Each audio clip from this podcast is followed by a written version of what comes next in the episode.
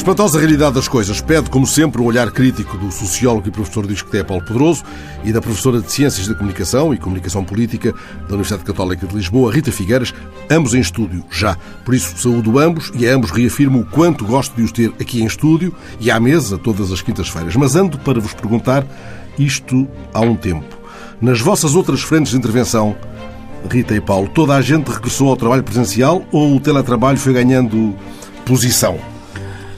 No meu caso, foi ganhando posição e debate. Eh, uma das coisas que instituições que trabalham na área dos serviços e de investigação têm hoje problemas é em gerir a relação entre o trabalho presencial e o teletrabalho, eh, nestes regimes híbridos, e como formalizar, fazer os acordos de teletrabalho, não fazer. De repente, os investigadores dão por eles a pensar que já faziam teletrabalho antes, mas não era, eh, não era formalizado. Agora, o que acontece com o teletrabalho na sociedade portuguesa eh, é uma das coisas que nós podíamos classificar sobre, sobre o tema coisas que existem e das quais pouco ou nada sabemos. Nós não temos dá por elas ou porque, porque não sabemos o que se passa fora do nosso pequeno na rotina e não está medido, quer dizer, ainda não está suficientemente refletido uhum. nas estatísticas, portanto nós não sabemos se as pessoas estão essencialmente em trabalho híbrido ou não, não sabemos se são contratadas para teletrabalho ou para uh, ou, ou, fazem acordos de teletrabalho depois de já estarem, não sabemos o que está a acontecer com o dever de abstenção de comunicação com o trabalhador, com o modo como se controla o horário de trabalho. Uh, no fundo, o que é interessante aqui é que o, o teletrabalho parecia uma, uma grande ruptura no início da pandemia e foi. Uh, mas agora entrou nas rotinas uh, como se fosse um aspecto sobre o qual não é preciso manter uma monitorização atenta. Rita. Da minha experiência que tenho, como foi a, a pergunta inicial que o, que, que o Fernando fez, uh, em termos de, de, de casos portugueses, uh, toda a gente regressou a, a, ao trabalho, ao local físico de trabalho, mas tenho muitos colegas internacionais que um, tiraram da experiência da pandemia uma possibilidade de flexibilizar e de acomodar mais agendas uh, no sentido em que rentabilizar as possibilidades do, desenvolvimento tecnológico e, da, e, das possibilidades também de, de, toda a gente estar ligado em qualquer lugar, permitiu, como eu dizia então, agilizar até que os processos de, de contacto entre as pessoas e muitas uh, aulas também estão a tentar implementar novos tipos de metodologias utilizando uh, este modelo híbrido. Outra questão que também está em grande expansão em termos da área da comunicação é estudar o, o teletrabalho trabalho como novas modalidades de relação com a tecnologia e uns com os outros através da tecnologia.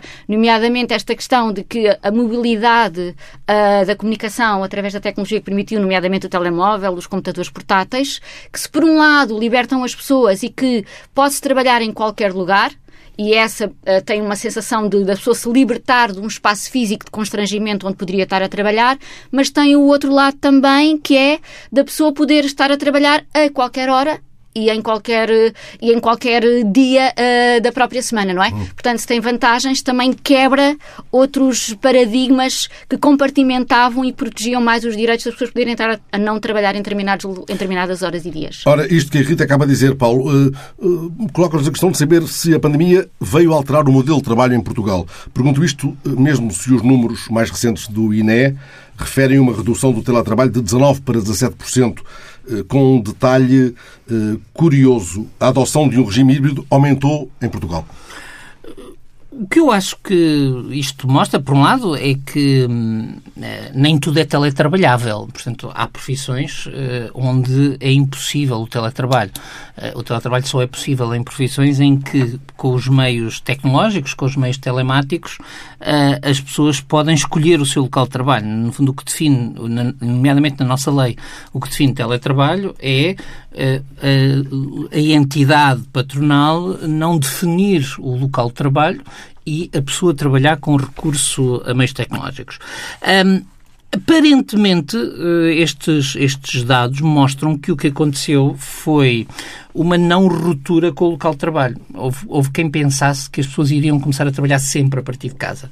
Uh, aquilo que aqui sugere é que, no fundo, as pessoas vão ter mais autonomia para trabalhar uma parte do seu tempo. É um pouco aquilo que a Rita estava a dizer que acontece com os, com os colegas. As pessoas têm um, mais autonomia para trabalhar uma parte do seu tempo para fazer certas tarefas em casa, enquanto mantêm outros contactos uh, para, fazer, uh, para fazer as outras tarefas. O que levanta uma questão naquilo que a Rita dizia sobre a flexibilidade que, que, que, alguns sociólogos chamam o risco da autoexploração, ou seja, o de quando a pessoa não submetida a um horário de trabalho, por exemplo, acaba a trabalhar mais, acaba a trabalhar a horas não sociais, uh, mas sem que ninguém lhe imponha, uh, acaba por ser parte da, da própria dinâmica das pessoas. Eh, entretanto, a ministra Mariana Vieira da Silva referiu há dias que a administração pública tem 21 mil funcionários em teletrabalho. Parece-lhe um número aquém do que seria imaginável? Julgo que é aquém do que é possível se, eh, se nós eh, quiséssemos fomentar o teletrabalho. Julgo que uma parte das, das funções públicas são teletrabalháveis, embora não a educação, não a saúde, não a prestação, não a prestação de serviços. Portanto, parece-me que o potencial na administração pública para teletrabalho, se fosse esse o modelo preferido dos trabalhadores e do Estado, era superior a isto. Entretanto, Rita Figueiras, o Sr. Musk na dança dos números dos despedimentos no Twitter, veio dizer, acaba de dizer, que não quer ninguém em teletrabalho. Sim, isso foi algo que o, que o, que o Elon Musk já dizia há algum tempo, mesmo naquela fase crítica, se não se sabia se comprava, se não comprava, uh, fez uma vez uma, precisamente uma teleconferência a falar que não queria o teletrabalho. em teleconferência. Uh, exato, em teleconferência, sim. Uh, que não queria mais teletrabalho. Mas aqui neste caso em concreto, julgo que cruza, que cruza várias várias dimensões, nomeadamente nestas mudanças enormes que o Elon Musk está a querer introduzir, uh, uh, introduzir no Twitter e, nomeadamente, também uh, esta estratégia que também é errática, com muitas coisas e precipitadas, com muitas das coisas que o Elon Musk faz, que é despedir e depois não despedir e voltar a readmitir, porque muitas destas questões das pessoas que não queriam teletrabalho podiam ter programas especiais de rescisão de contrato. Portanto, também tinha essa, essa intenção que isso já coloca outras questões que também estão em linha com o que está a acontecer na meta, com os despedimentos uhum. que estão a fazer uh, em volume uh, assinalável, que, que, tem a ver com toda a, a, recessão e que obviamente que estas empresas também estão uh, a passar, com as mudanças no investimento na, na, na publicidade e que obviamente também estão aqui a se redimensionar, até porque a competição é cada vez maior e, portanto, a questão do teletrabalho neste contexto parece-me que, no caso do Twitter e do Elon Musk remete para outras intenções que também está nesta reconfiguração que ele está a fazer da, da sua rede social. Aqui estamos mais em presença de teledespedimento. o, o Musk, aliás, já tinha, numa fase ainda anterior, tinha dito que uh, o Twitter não precisava de escritórios porque eles não iam lá. Não é? Quer dizer, ele tem, nós temos que ver, para além deste lado errático que o caracteriza, Uh, o Musk, na origem, é um financeiro que uh, não tem a cultura dos setores onde trabalha, portanto, nem do setor automóvel, nem, nem do, do tecnológico. Mas a Rita chamou a atenção para um ponto que pode estar ainda a passar relativamente despercebido, que é a reestruturação do setor das tecnológicas. E, portanto, um, aquilo que nós ouvimos falar nos setores clássicos durante muito tempo chegou.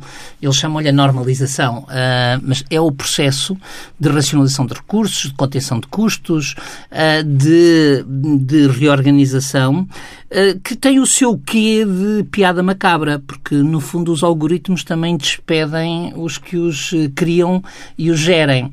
Uh, e o setor tecnológico também está a ser atingido por esta, um, digamos, por esta reconfiguração uh, e, por outro lado, pelo arrefecimento do, do progresso no setor. Rita. Uh, Lembrei-me por causa da questão que, que o Fernando, uh, enfim, brincando com as palavras, mas com situações sérias, da questão do teledespedimento, e mais ou menos foi isso que aconteceu no Twitter, porque as pessoas, não, as pessoas descobriram que iam ser despedidas porque receberam a informação no seu e-mail pessoal. Quem recebeu a informação através do seu e-mail profissional significava que estava a ser outra vez chamado de volta aos escritórios e, portanto, foi assim que as pessoas descobriram que se ainda se mantinham na empresa ou se é eram uma despedidas. nova versão do segurança não deixar entrar no edifício. Exatamente, quer dizer, que... Ora, já presencial, absolutamente presencial, foi aquele aviso de Marcelo à Ministra da Coesão, numa cerimónia pública em que se encontrava também o líder do maior partido da oposição, de que não perdoaria se falhasse a execução, se ela falhasse a execução dos fundos do PRR. Aquele não lhe perdoou é imperdoável, dado o contexto, ou foi apenas um detalhe mais criativo eh, de um aviso várias vezes formulado? Eu fico a meio do caminho. Uh, acho que o Primeiro-Ministro António Costa, quando disse aquela coisa que sugeria que é Marcelo a ser Marcelo, desvalorizando, uh, estava a entrar nos jogos florais que, uh, que os dois fazem recorrentemente e a procurar transformar este episódio num fé de ver. Penso que Marcelo não tinha essa intenção e a verdade é que um, esta, esta intervenção pôs na agenda a ideia de que os fundos estão a ser executados com atraso, mesmo se uh, o tom Uh, parece errado, mesmo se a destinatária não é correta, porque não é a ministra Abrunhosa que coordena o PRR, é a ministra Mariana Vieira da Silva. Uh, mas uh, Marcelo colocou uh, na nossa agenda a questão do estejam atentos porque os fundos podem não estar a ser executados. E esse aviso era necessário? Seguramente ele achou necessário e vem na linha do que, nomeadamente, a oposição tem vindo a dizer. Na minha opinião, é um, é um foco errado, porque o PRR tem uma, uma estratégia, tem uma, uma dinâmica de execução diferente dos fundos comunitários tradicionais. Os países têm que cumprir certas metas para pedir mais dinheiro, não têm sequer que o ter gasto. E, por outro lado, uh, o PRR foi concebido para um tempo em que era preciso dar uma grande aceleração na economia eh, porque estávamos eh, no fim, no fim da pandemia. A guerra da Ucrânia mudou tudo nas condições de execução. E nós hoje é uma coisa que vale a pena refletir, uh, por exemplo, se não deveríamos executar os PRRs mais devagar, até para eles serem mais eficientes, porque neste momento de inflação pode acontecer que se você quiser gastar o dinheiro todo muito depressa, o que vai acabar por fazer, por fazer é gastar mais dinheiro para fazer menos coisas por força desta situação artificial nos preços. Deixemos de lado estes argumentos. Indo ao essencial da comunicação, Rita Figueiras, uh, Marcelo carregou nas tintas ou é Marcelo ele próprio no seu melhor? Provavelmente também um, um bocadinho de, entre uma intencionalidade e uma espontaneidade, não é? Em simultaneamente aqui uh, no momento. Mas parece-me claramente uma estratégia que já temos vindo aqui a falar em vários episódios, não é? Uma estratégia em cadeia que vai construindo um clima de opinião que me parece que é essa questão aqui de fundo uh, que se coloca, que é um clima de opinião que ao mesmo tempo abre caminho à erosão do, do que é esta força de uma maioria absoluta, mas ao mesmo tempo que, uh, ao fazê-lo, se isso beneficia com certeza a, a, a transição do, do, poder, também coloca o próprio Marcelo Rebelo de Sousa como líder dessa própria oposição, o que, digamos, como se fosse uma árvore que faz muita sombra a quem lá por baixo ficar, não é? E que ofusca a possibilidade de quem eventualmente poderá fazer uh, essa oposição.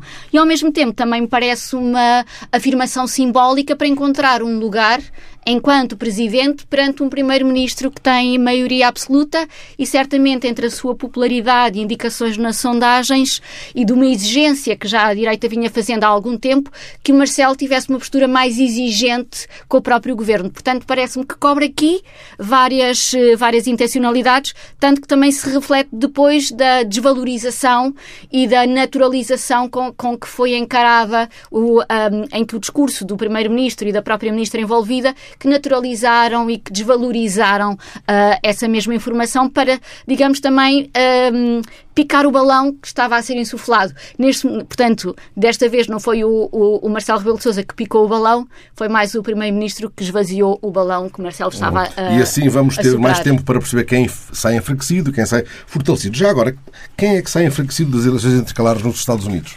Rita? Na verdade, uh, saem os dois. Uh, Pode-se dizer que ambos os partidos perderam. Uh, o Partido Democrata perdeu, perde, no sentido em que, efetivamente, do que consta, não é? Na, no Congresso perde, ainda que não tão significativamente como uh, as expectativas indicavam, ainda, ainda precisamos saber o que é que vai acontecer uh, no Senado. Vale a pena dizer que gravamos à quinta-feira, como de costume, e o controle do Congresso ainda não está definitivamente uh, e, definido, se posso usar Muito menos esta e, e alguns lugares do, do Senado vão ter que ir a uma segunda, segunda volta, volta. em dezembro, portanto está suspenso, porque de facto esta é uma disputa, como também vimos no Brasil, cada vez mais apertada, em que se ganha por margens extremamente reduzidas. Agora, claro que, como eu, o que eu quero dizer com perdeu no sentido mais objetivo do termo, claramente o Partido Democrata perdeu, porque uh, fica comprometida a, a, sua margem de manobra até no próprio exercício do, do Joe Biden. Perdeu no... respirando fundo. Claro já lá vou. Uh, o, partido, o Partido Republicano. O Partido Republicano, uh, esse, claro, perde principalmente na questão das expectativas, não é? Porque havia este clima de opinião também que estava a construir que efetivamente o Donald Trump estava com o controle total e absoluto do Partido Republicano. E isso não se verificou. Nem parte dos seus candidatos, digamos assim, uh, ganharam, e aqueles todos que defendiam uh, a fraude, que houve fraude uh, em 2020, como também o seu grande suposto opositor, não é? o, o Ron DeSantis, ganhou e, e, ganhou com uma margem extremamente clara. O que mostra aqui uh, claramente que uh, o Trump é uma marca que também entra em erosão e que se calhar já está mais a entrar em erosão mais breve do que a longo prazo, como uh, poderia parecer. Portanto, uh, ambos perderam, sendo que, do ponto de vista da construção das expectativas, o Partido Democrata ganhou no sentido em que a derrota não foi com certeza tão expressiva como parecia que iria ser. Vamos pegar por aqui por, este, por, este, por esta dimensão não tão vasta da chamada onda vermelha, da, que se insinuou por aí nos últimos dias. A estrela de Trump pode começar a perder brilho, Paulo Pedroso? E este nome de Ron Santos que ouvimos agora pode emergir mesmo contra o próprio Trump? A onda, a onda vermelha não existiu, ponto. Uh, e um, é, é, importante ter presente que quando se diz que os democratas perderam, uh, é, uh, nestas eleições intercalares, o que é tradicional é os presidentes perderem por muito. E, claro, portanto, perdeu só no sentido e, objetivo. portanto, Biden resiste muito acima do que o Era próprio esperaria. Uh, e isso uh, significa que as condições de governabilidade do país não se vão degradar tanto como todos esperávamos, embora uh, ainda haja muitos, muitos, muitas incógnitas. Ron DeSantis é o grande vencedor e, e claramente projeta-se como potencial jogador das próximas presidenciais. Uh, os, os, sites de aposta neste momento colocam-no à frente do, do, do Donald Trump uh, para, esse, para esse efeito. Um, outro dos vencedores é a Ucrânia, porque o, o, tipo de apoio que Joe Biden dá à Ucrânia é uma das matérias que está, que está em jogo. Uh, e, portanto, se tivesse havido uma onda vermelha, julgo que uh, o, a estratégia dos Estados Unidos na Ucrânia iria ser fortemente reajustada, assim, sem prejuízo ainda poder vir a haver ajustamentos, não, não o será. Um, Aquilo que se mostra é que neste momento a palavra é devolvida aos democratas para decidirem se é Biden o candidato uh, e em que condições e com que estratégia vão disputar as próximas presidências. Só uma, uma, breve nota para, para falar acerca do, do, do, do da conferência de imprensa que o Joe Biden fez uh, uh, ontem à tarde nos Estados Unidos, à noite, ou ao fim da tarde nos Estados Unidos, aqui à noite já em Portugal. Que me parece que foi um discurso muito interessante do ponto de vista da, da comunicação política. Claramente, os Estados Unidos, como a maioria dos países, estão sempre em campanha permanente. E foi um discurso entre evocar as realizações, o conjunto de feitos que que tem uh, concretizado ao longo deste, desta primeira metade do, do seu mandato, também recuperar as promessas uh, que fez enquanto, uh, enquanto candidato, colocando as suas posições claras sobre o que é que considerava que, que ele, enquanto presidente uh, e como uh, também um membro do Partido Democrata, o que é que propõe para os Estados Unidos, uma questão muito, muito importante, que foi um, um discurso uh, pós-polarização ou despolarizante que não existe, mas que é esse o sentido da expressão uh, que aqui pretende dar, é quando uh, o, o Joe Biden refere-se aos republicanos como os seus colegas republicanos. Isto é muito importante. Os seus colegas não são os seus inimigos, são os seus colegas, todos estão a trabalhar para o mesmo. E fazer essa evocação do ponto de vista do presidente, do ponto de vista simbólico, é relevante. 48 horas depois, ou poucos dias depois de ter dito que era a democracia que estava em causa e polarizando claro, mas, aqui, mas aí a questão é a mesma estratégia que acontece no Brasil. Tá. É que o, o que, o, o, que o, Joe Biden está a fazer é, é a chamar. A Lula também, Exatamente, é isso, porque há muitas comparações que estão a ser feitas entre Bolsonaro e, e, e Trump, mas também há comparações a fazer do ponto de vista da construção discursiva entre o Joe Biden e o Lula, no sentido de que o que está a fazer o Joe Biden é chamar para si os republicanos com quem é possível negociar, isolando e pondo os extremos mais fora deste jogo. É nesse sentido que chamou colegas, penso eu. Hum. Entretanto, Costa discursou na COP27. Foi um discurso importante, arrisco pôr as coisas nestes termos. Ele definiu as metas a que Portugal se compromete e colocou a necessidade de um esforço de todos no financiamento climático dos países mais pobres. Alguma surpresa, Paulo Pedroso? Não é propriamente surpresa, mas eh, é reafirmar uma estratégia e, infelizmente, em contracorrente com o que se passa no mundo. Ou seja, António Costa não só mantém o compromisso da neutralidade climática, como o antecipa em cinco anos, portanto, mostra que há uma determinação do governo português em, em cumprir os objetivos para conter o aquecimento global, em que não é acompanhado pela generalidade do mundo.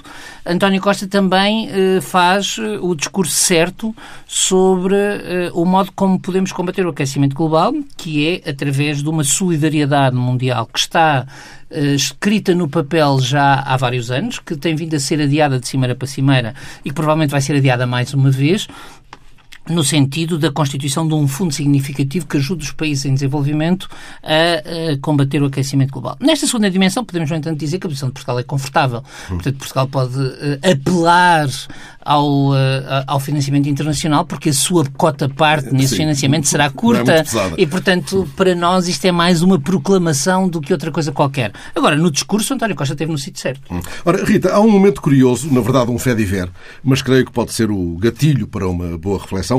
É aquele momento em que Guterres para de repente a intervenção e, sempre sorrindo, espera que lhe tragam o, o, discurso certo para a ocasião. Ele tinha começado a ler um outro discurso destinado ao encontro com jovens, creio. Vale a pena pegarmos no mote da importância do discurso certo nesta conversa, neste contexto? Uh, sim, e, e, para já ver como estes eventos são todos coreografados, não é?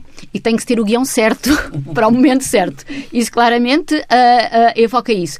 Mas não deixa de ser interessante ser um discurso para os jovens, porque de facto uma das questões que, que nós vimos que esta luta climática trouxe, e nomeadamente com a, com a figura simbólica da Greta Thunberg, que foi, tornou-se uma causa identitária para, para os jovens, esta questão da, do clima. agora, também se coloca a questão que a própria Greta disse que não estava interessada a, a ir à COP27 porque era uma espécie de greenwashing, não é? Uma lavagem de imagem e era um pouco mais do mesmo, ou seja, e, e de facto isso verifica-se até no próprio discurso certo do António Guterres, que é obviamente que, que todo um conteúdo que tem que ser uh, valorizado e tomado uh, muito a sério, com certeza, mas há outras questões que são as mesmas lógicas de sempre, que é o alarme, as promessas, novas metas, o alarme, promessas, novas metas. E tudo na e, mesma. Tudo, e isso também faz com que este tipo de eventos que foram criados para um tempo diferente, uhum. em que havia pouca sucessão de grandes eventos que juntassem tantas individualidades, em que as vozes institucionais eram aquelas que dominavam no espaço público, em que os médias tradicionais tinham este contrato de lealdade com as instituições. Tudo isso se alterou no tempo presente, em que há múltiplos eventos a acontecer em simultâneo que dispersam a atenção, em que vemos estas mesmas figuras a dizerem sempre o mesmo e a voltarem lá com as metas de antes a não terem sido cumpridas, que também se, se, se prestam a esta percepção da inoperância inoperância e da incapacidade quando se junta estas pessoas, todas elas muito importantes, mas que os resultados não se obtêm. E isso também dialoga com esta ideia de que estas instituições falham e continuam a falhar sucessivamente e não encontram resposta. Num tempo em que também as redes sociais, em que todos, até os grupos mais amadores, se profissionalizaram a construir estratégias de campanha e ativistas digitais para qualquer causa, inclusive esta do clima, faz com que, eh, de facto, estas grandes cimeiras que têm causas nobres, mas que eh, cada vez tenham também menor atenção junto da opinião pública. Porque também aqui, Paulo, há falhas de execução. Uh, aqui quase só há falhas quase de execução. Uh, portanto, nós estamos num domínio em que, infelizmente, desde.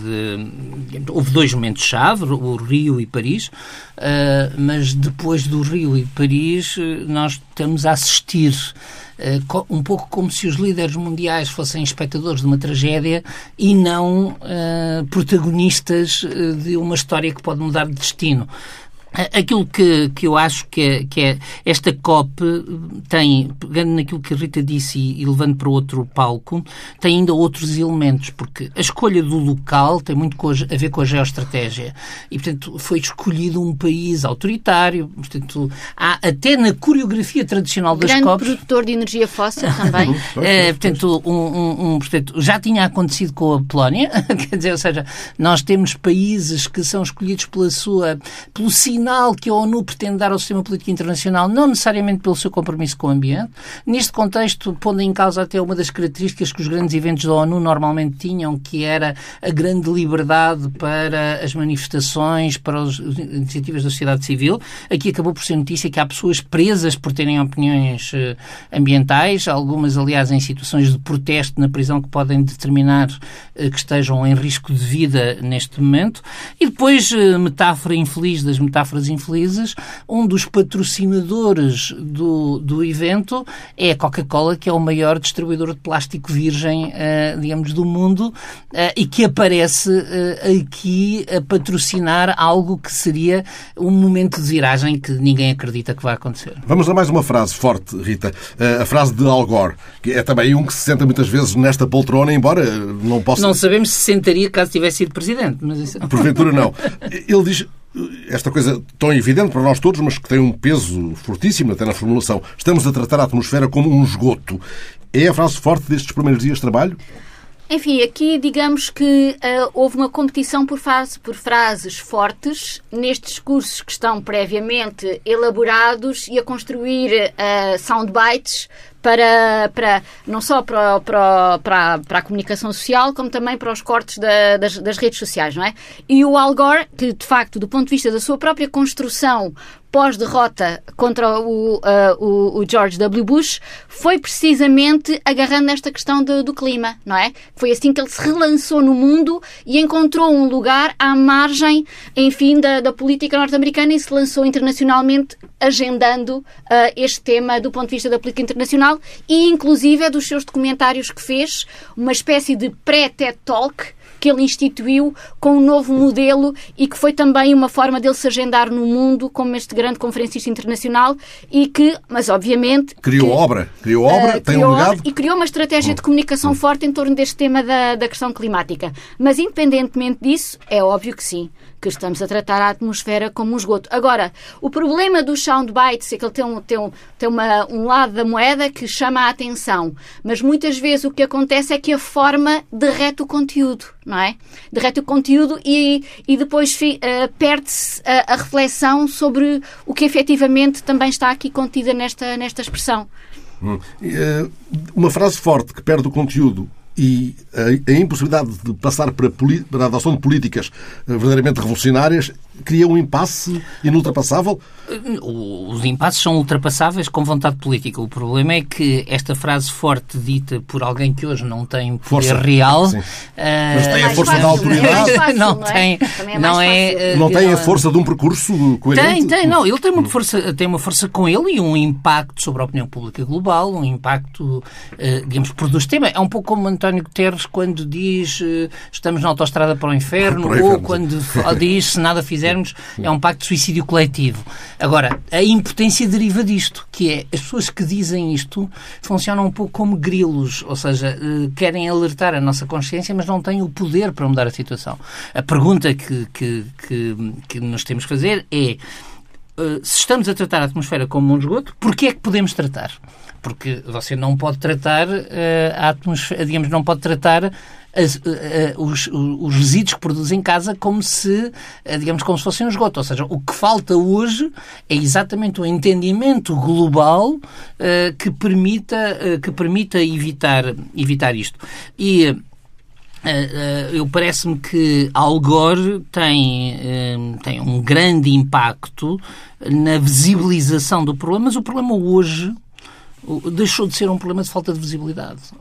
Eu estou convencido que hoje não há ninguém de relevante no mundo que não tenha consciência de que as opiniões públicas estão sensíveis para este tema. Hoje é mesmo um, um problema de política de poder. Hum. É se alguém está disposto a pagar o preço das medidas que tornam possível deixar de tratar a atmosfera como um esgoto. E com esta dúvida em, em pleno, em cima dos trabalhos, Lula é o mais aguardado, ele vai participar já nos dias 16 e 17, terça e quarta-feira. Espera-se que recentre as atenções na situação uh, da Amazónia, por exemplo. É a presença mais aguardada, sem dúvida, e isso que peso tem também na, para lá da comunicação, Rita? Uh, bom, neste caso, uh, parece que vai ter um, um, um, peso real no sentido em que o uh, Brasil vai recuperar as suas políticas de defesa da, da Amazónia e de proteção da, da, das várias espécies, com certeza, e que isso é uma intervenção concreta, não é? Mas também tem esse lado aqui simbólico, para além de ser cumprir uma promessa de campanha, que é a questão do meio ambiente, a questão da Amazónia, e do ponto de vista internacional, há vários fundos que estão a regressar à Amazónia para para ajudar uh, nesse, nesse, nesse trabalho, uh, mas também é o regresso do Lula, do Brasil, ao mundo, não é? Que era também uma questão muito importante uh, e uma das questões também mais assinaladas pelo o eleitorado moderado, não necessariamente petista, mas moderado, que uh, também tinha como a, a, grande queixa e crítica em relação a Bolsonaro era o facto de ter cortado as relações do Brasil com, com, com, a, com a comunidade internacional e reconhecendo, obviamente, essa importância uh, para o Brasil. Outra questão aqui também é importante do ponto de vista concreto, simbólico e enquanto estratégia de comunicação, de afirmação da liderança de Lula e também do regresso do Brasil uh, a estes diálogos internacionais fundamentais nomeadamente nas questões do clima, que é a Marina Silva, não é? A ida da Marina Silva com o Lula e a sua equipa. Marina Silva, que de facto, do ponto de vista internacional, é extremamente reputada. E não esquecer, ainda hoje de manhã me lembrei que a Marina Silva foi uma das pessoas que esteve na abertura dos Jogos Olímpicos em 2012, Exatamente. precisamente como a, a, bandeira da causa da, do clima, não é? E que foi uma das, das figuras, das, acho que eram nove, que foram convidadas para um, levar a bandeira na abertura dos Jogos Olímpicos em Londres em 2012. Portanto, digamos que é resgatar essa, essa, essa imagem, essa marca do Brasil como um, agente importante na, nas questões climáticas. Paulo, e podemos esperar que Lula uh, assuma compromissos capaz de, de executar? Sim. Uh, para já, convém termos consciência que Lula não vai como presidente. Não é? Portanto, Lula vai integrado numa delegação da Amazónia uh, e uh, esta construção é uma construção importante, mas ainda é uma construção cénica. E, portanto, é muito importante para a COP, porque um dos resultados positivos que pode surgir desta COP são uh, desenvolvimentos na Amazónia uh, e é importante para Lula porque, uh, no fundo, Lula começa a mostrar eu tenho palco internacional ainda antes de ser presidente. No que diz respeito à Amazónia, há outra boa notícia, que é a disponibilidade do presidente Petro da Colômbia, aproveitando-se esta convergência de presidentes que podíamos chamar de centro-esquerda nos dois países para haver um entendimento entre o Brasil e a Colômbia para a, a a, questão, a questão da Amazónia. Agora, o Brasil, penso, que eh, vai voltar a ter protagonismo nas questões ambientais e eh, admito que seja uma das questões que é mais fácil para Lula. Porque é fácil no plano interno, porque combater os madeireiros e combater a intensificação da exploração da Amazónia agrada às bases de Lula e, portanto, é uma das coisas que eh, mostra obra para as suas bases internas e ser um grande protagonista das questões eh, climáticas. Permite a Lula ter o palco mediático mundial certo, uh, aquilo que ele procura sem sequer ter que, um, digamos, ter que ser confrontado com decisões difíceis, como terá, por exemplo, quando quiser falar sobre a guerra da Ucrânia, de que tem estado calado. Calado até agora. E aí está, entretanto, à porta o Mundial do Qatar. Foi notícia mais do que uma vez o desrespeito, gravíssimo desrespeito pelas condições de trabalho dos imigrantes que ergueram os estádios e outros equipamentos. Têm sido noticiados os atropelos constantes aos direitos humanos, as ameaças à comunidade LGBTI. Agora surge até uma declaração perturbadora do Sr. Blatter, admitindo que foi um erro a escolha do Qatar. Ele vem assumir a sua própria responsabilidade enquanto presidente da FIFA, à época, e admite que a decisão de muitas entidades e federações envolvidas uh, neste processo foi obtida uh, com o pagamento de verbas avultadas pelo regime do Qatar. É capaz de ser um pouco tarde, Rita. Uh, muito tarde e nesta, e nesta, nesta entrevista que o Blatter deu também disse mais coisas, não é? Nomeadamente os envolvimentos de, dos, de lobbies, de compra de armas, enfim, questões muito complexas e mais uma vez isto também contribui para aquela grande narrativa do que é que é, como é que o poder se organiza, não é? Com uma total uh, sentimento de impunidade, pode decidir como, em, como entender, em função de interesses privados, em que a corrupção é grande mecanismo organizador do processo de decisões e que não contribui nada, enfim, uh, para, para, para a forma como, como o mundo avança. Mas há aqui outras questões que também me parecem interessantes, que é o movimento depois do lado destes países que se disponibilizam a organizar uh, este tipo de eventos. E, e já, uh, e associo a organização deste Mundial de Futebol, inclusive é também a organização dos Jogos Olímpicos por parte da China, que foi no momento depois da crise económica de 2008 e a alteração do, dos fluxos uh, dos fluxos económicos e, e da, da, mudança na, no, do eixo da globalização, em que de facto o Ocidente começou a ficar dependente destes países com uma enorme vontade de investir, investir em eventos globais para também, do ponto de vista mediático e simbólico, se reposicionarem no mundo e, e ganharem uma visibilidade diferente. Só que o que acontece é que entre a, a cultura de, associada a este tipo de eventos, mais, mais ligada à nossa à cultura ocidental, e depois as culturas locais, há um grande choque nomeadamente as questões das liberdades que os jornalistas podem ter, do que é que podem filmar, o que é que podem dizer, com quem é que podem conversar, não é? Estes grandes constrangimentos também. Uh, por outro lado, as próprias pessoas destes locais que encontram aqui uma oportunidade única, ter a visibilidade e ter alcance mundial e eventualmente apoio, não é? E um escape para no... soltar as suas, e, as suas opiniões, as sim, suas posições. E, e, e, também conseguirem ter algum palco e que isso uhum. possa uh, divulgar as suas causas e ganhar aqui alguma uh, alavancagem para, para, para as suas próprias causas uh, que defendem e, portanto, tudo isto um, uh, coloca bem em causa, como eu dizia, este choque que aqui, que aqui verificamos e depois o que também há notícias, fruto também de todo este desenvolvimento tecnológico, que o próprio uh, governo do Qatar tem, parece que tem financiado hackers, não é? E alguns ataques, uh, ciberataques uh, a, a, jornalistas, a grupos que, ativistas que tentam apoiar estas pessoas que, que, os seus direitos humanos, obviamente, e os seus direitos individuais individuais estão a ser postos em causa sucessivamente e, portanto, vemos que tudo isto nasce de uma má decisão. É tudo boa gente, Paulo. É, aliás, ao Joseph Blatter apetece dizer uma coisa muito portuguesa que é tarde piaste, não é? Eh, e um, eu acho que a decisão do Qatar, vista de hoje, eh, é consensual que foi um gigantesco erro. Uh, vista da época, e acho que hum, é importante vermos isto, teve a ver com, da parte da FIFA, uma percepção errada de como podia preservar a marca, de como podia uh, garantir a reputação do futebol. Desde logo porque a escolha do Qatar tornou difícil manter a autenticidade do futebol e, portanto, começou-se a discutir uh, logo de imediato se havia condições para os atletas poderem uh, dar o seu melhor naquelas condições climatéricas uh, e, portanto, começou por ser posta em causa até a própria verdade desportiva, a possibilidade da verdade desportiva acontecer.